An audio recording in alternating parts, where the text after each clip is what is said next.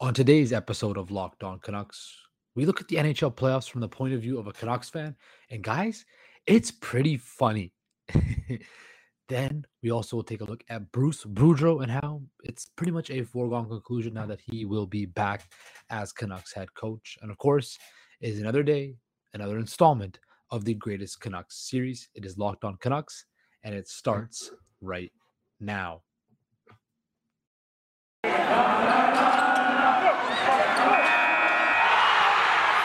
Your Locked On Canucks, your daily podcast on the Vancouver Canucks. Part of the Locked On Podcast Network. Your team every day.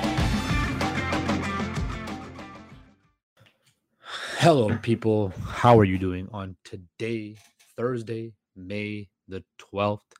Welcome back to another episode of Locked On Canucks. I'm, of course, your host, Justin Pooney. You can, of course, find me on Twitter at underscore process sports. Please like, and subscribe to our YouTube channel. And of course, thank you for making Locked On Canucks your first listen of the day. We are free and, of course, available wherever you get your podcasting services. Guys, it was what a crazy day in the world of hockey tonight.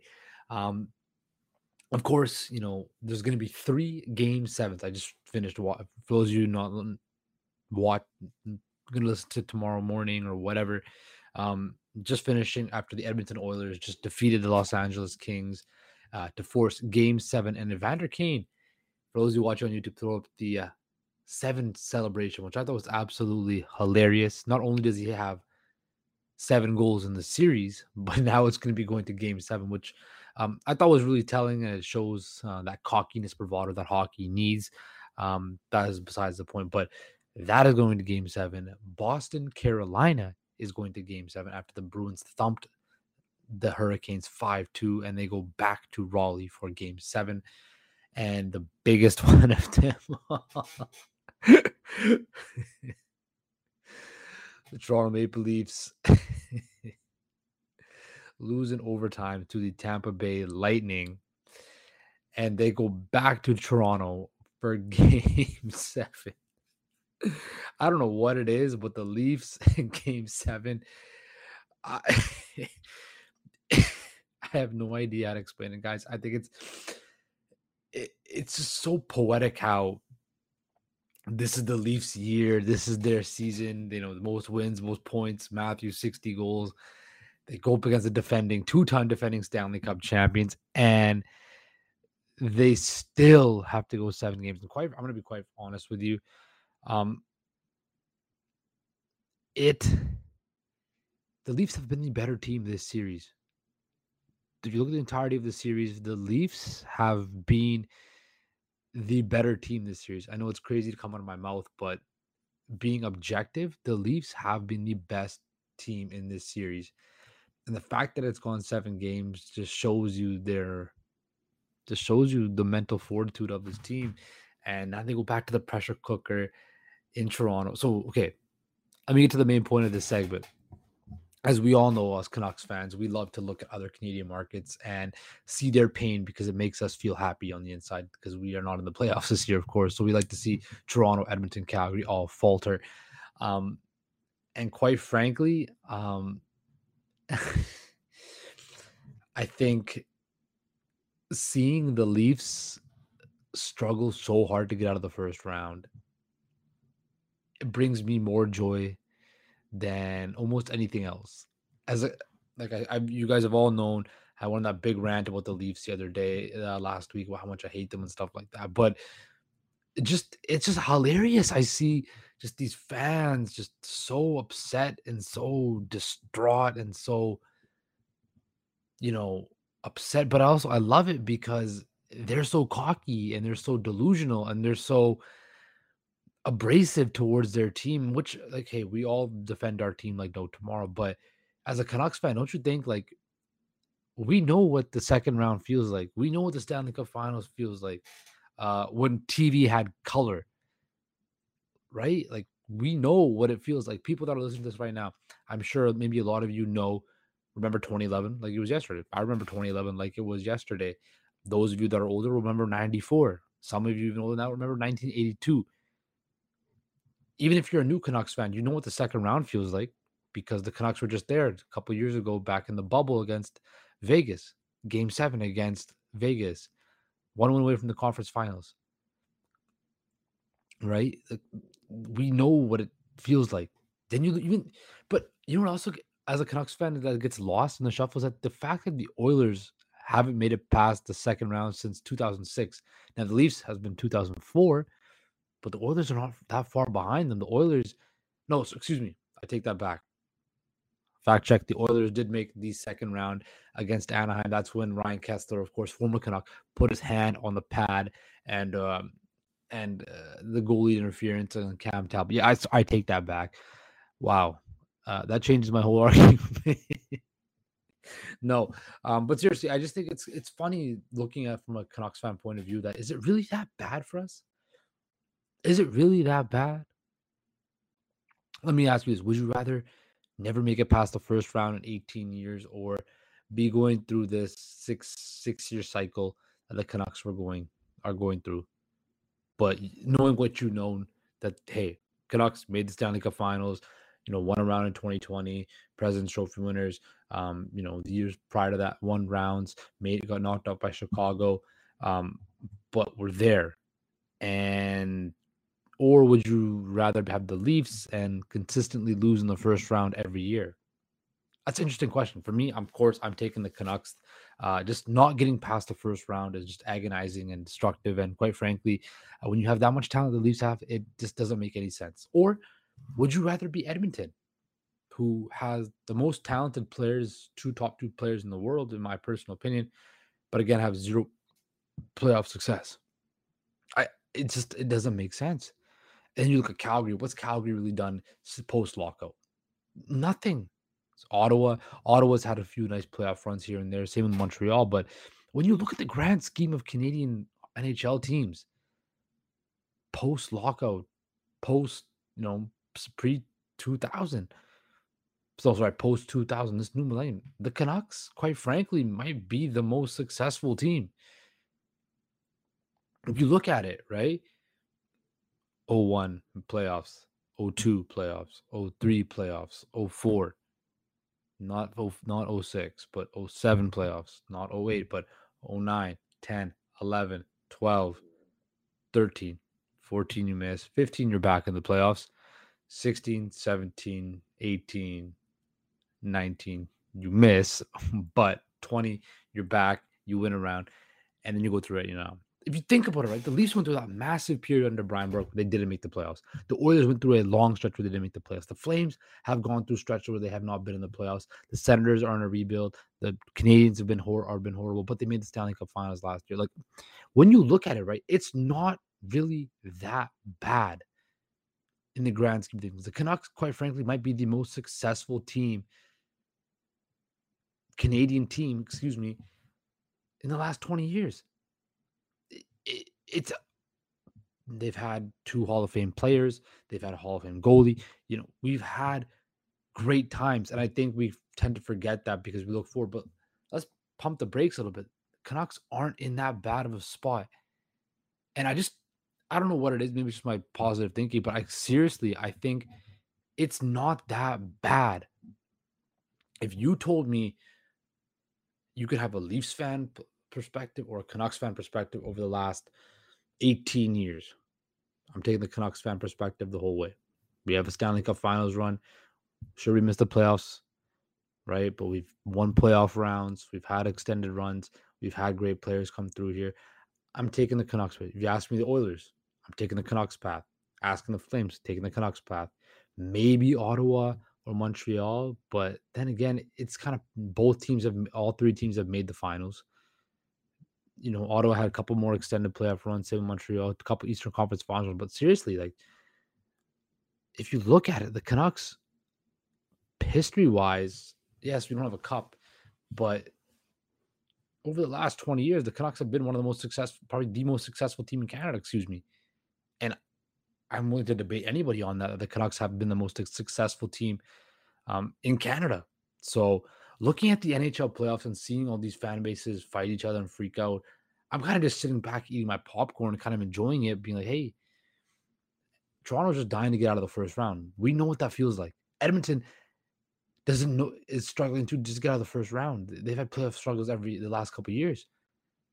I'm just sitting here eating my popcorn, like, hey, like that's I'm enjoying because I know what it feels like. But then again, if you ask me if would I rather be sitting at home right now or be in the playoffs, of course I'd rather be in the playoffs. But um, that's just my positive thinking and my deluded mind thinking as a Canucks fan. So uh, I just want, you know, it was an interesting point of view to get across. So coming up after the break, we're gonna dive into our greatest Canucks series and touch on the most prominent power forward and another member of the West Coast Express in Canucks history.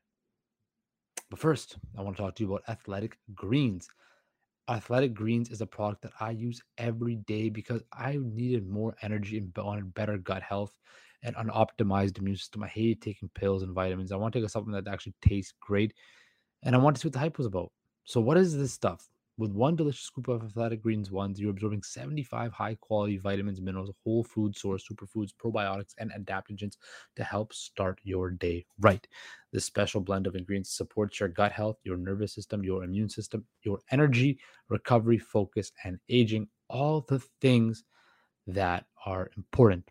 I again, like I said, I take it because I need a lot of energy in my day. I literally wake up at 10 a.m., not even 10 a.m. I wake up at 9 a.m. and go to bed at 2 a.m. maybe. So I'm up a lot. I need a lot of energy. Um, and it helps, it tastes good as well. Um, it just tastes so smooth, tastes kind of tropical, and it just tastes like like your favorite juice when you had it as a kid. Um, and I bring it when I travel too because I need the energy at all times. Uh, it costs you less than three dollars a day. You're investing in your health. It's cheaper than the cold brew habit that you all have. It's cheaper than getting different supplements, and you're investing in an all-in-one nutrient insurance. Athletic Greens has over 7,000 five-star reviews recommended by professional athletes, trusted leading health official experts such as Tim Ferriss and Michael Gervais. So right now, it's time to reclaim your health and arm your immune system with convenient daily nutrition.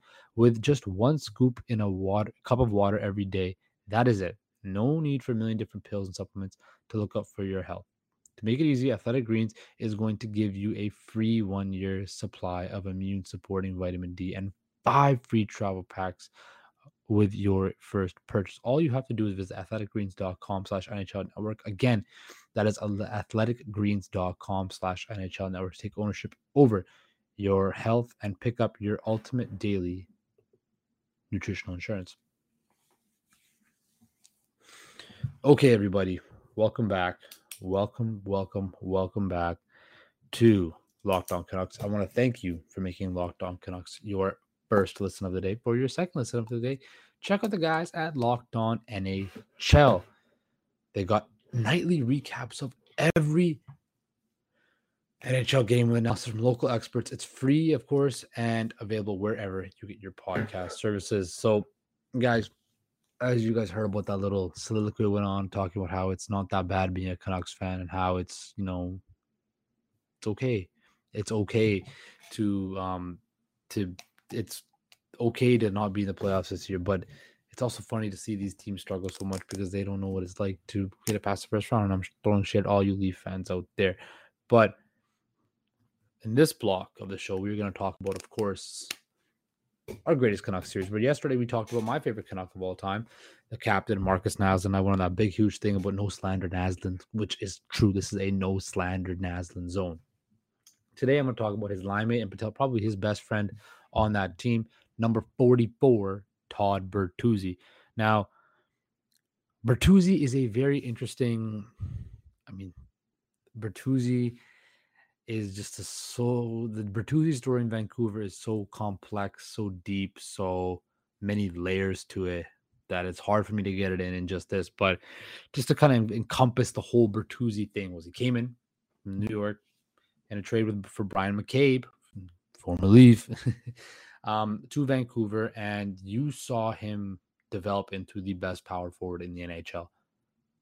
He scored 97 points one year you know, Bertuzzi was a locomotive out there in the ice. You saw that number 44 just steaming down the ice. Just, I remember that one series against Detroit.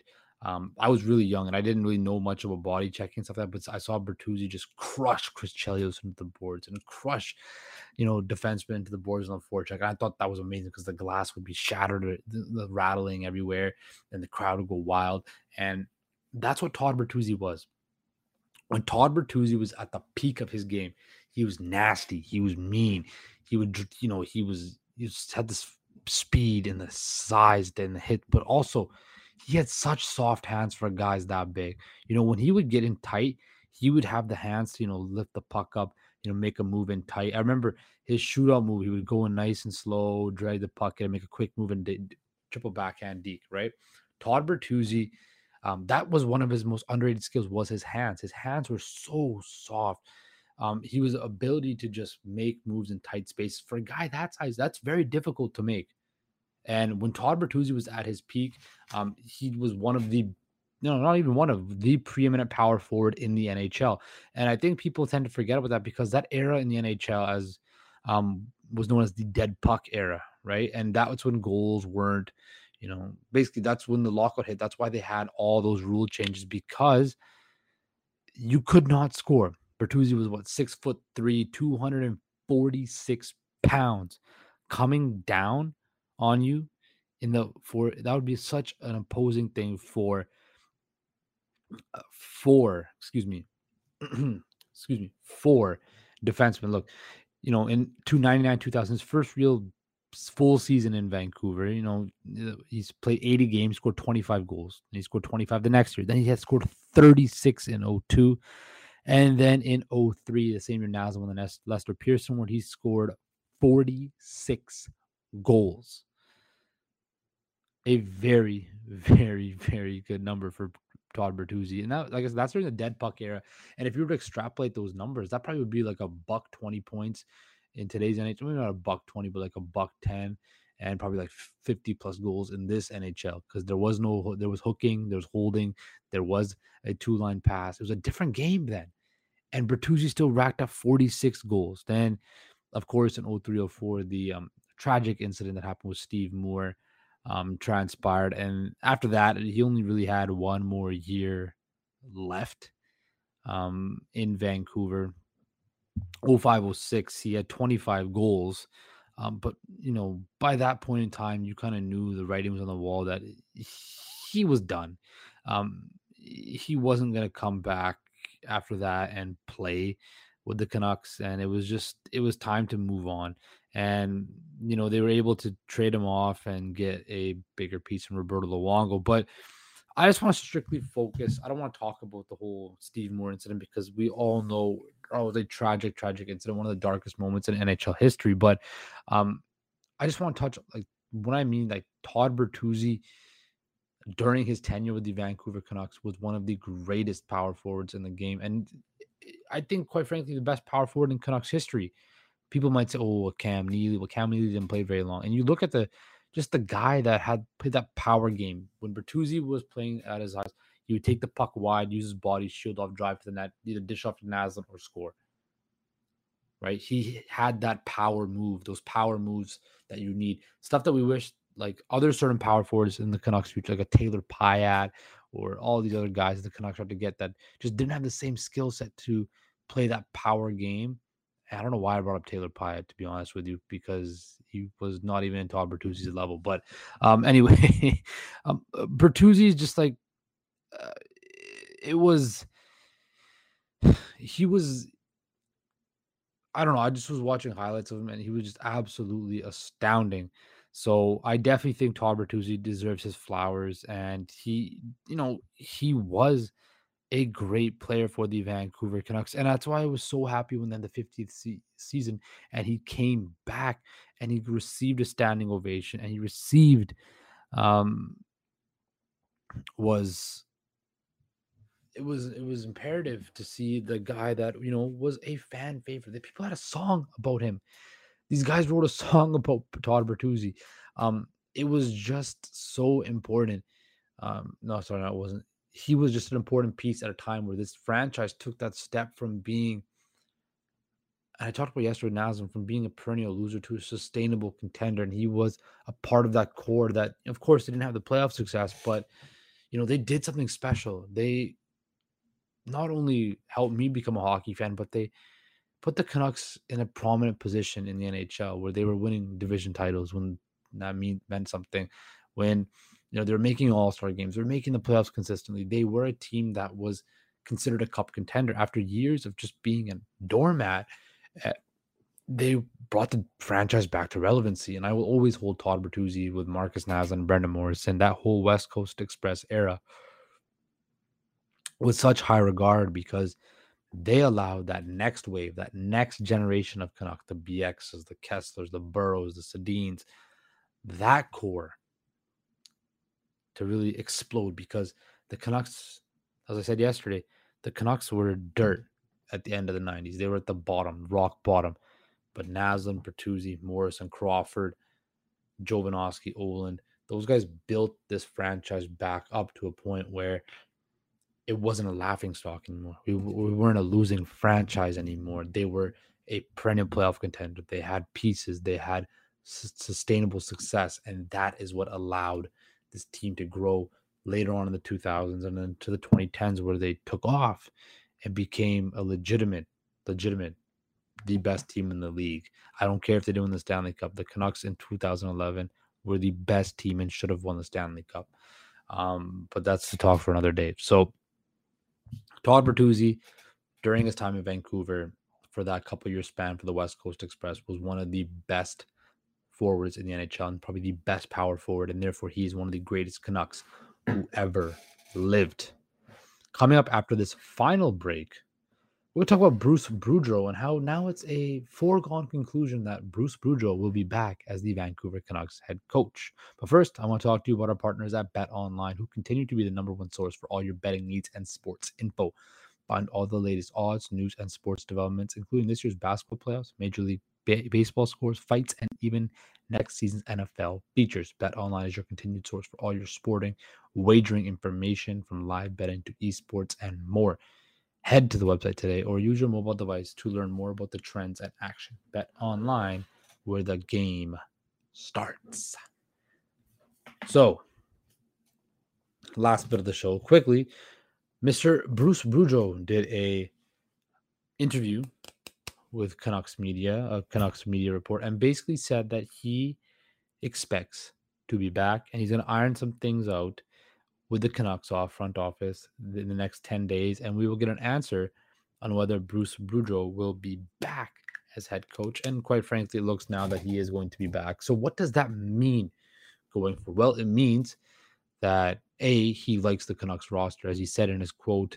Um, I forget who it was with, but it was with one. I think it was um, Rob Williams, I think. Anyway, I have to double check that. But Boudreau basically said like he's got a solid relationship with the players in Vancouver, similar to what he had in Washington. So it's obvious that he likes the roster, likes the players, and they love him too. It was evident of, of that.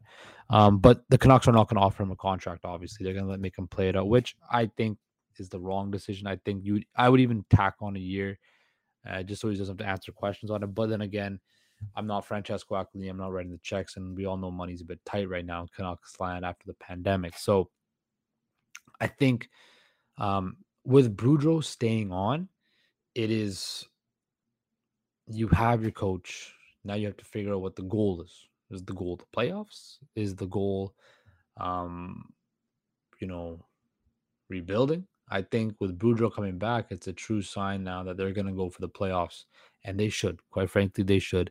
Um, as I said before, we need playoff hockey back in the city, this province, and this team is good enough. This team is talented enough. I'm looking at the teams played right now in the playoffs.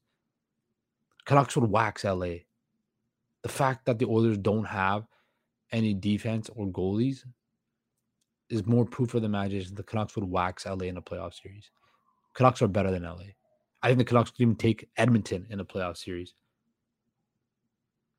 Just it, I, I you think the Canucks can't do what Dallas is doing? Really? So I mean, like, I think now that we see um that Boudreau is going to come back, that the playoff push is imminent. Now it's just you got to make smart decisions in the offseason, whether that's trading Boeser, is do you get a guy like Kuzmenko? How will he help with the top six? As I said yesterday, if Kuzmenko comes in, Boeser's gone. He's gone. Now I know everybody wants them to trade Miller and stuff like that, but I don't think we have heard reports say that we're going to find out very soon whether JT Miller's contract is going to be up. And quite frankly, if I think he stays too, I, I think he does because I don't think he's going to get what he wants anyway from any team because I don't think GMs will offer him. I don't think GMs will be that offer him his whatever eight nine million he's asking for or whatever he's asking for. He's probably going to ask for nine ten million. He's probably going to get somewhere around seven or eight. Um, so I think with Boudreau coming back, it's now the wheels are in motion that you know a playoff push is coming. That's basically what I'm trying to say. With Boudreau back, I think next year playoffs are the mindset. There is no rebuild, there is no hard reset or whatever the retool. It's playoffs or bust. And that's why I think from this team, with Boudreau coming back, it is playoffs or bust. So it's going to be interesting to see what transpires in this offseason. Of course, I'm going to be here every step of the way. I want to thank you guys for making Locked On Canucks your first listen of the day. For your second listen of the day, check out Locked On NHL. From first round matchups to each Stanley Cup kiss, Locked On NHL covers the playoffs like no other. Here, the latest news and opinions from local experts every Monday through Friday. It's a free, it's free. Excuse me, it's not a free. It's free and available wherever you get your podcast services. Okay, guys, take care. Stay safe.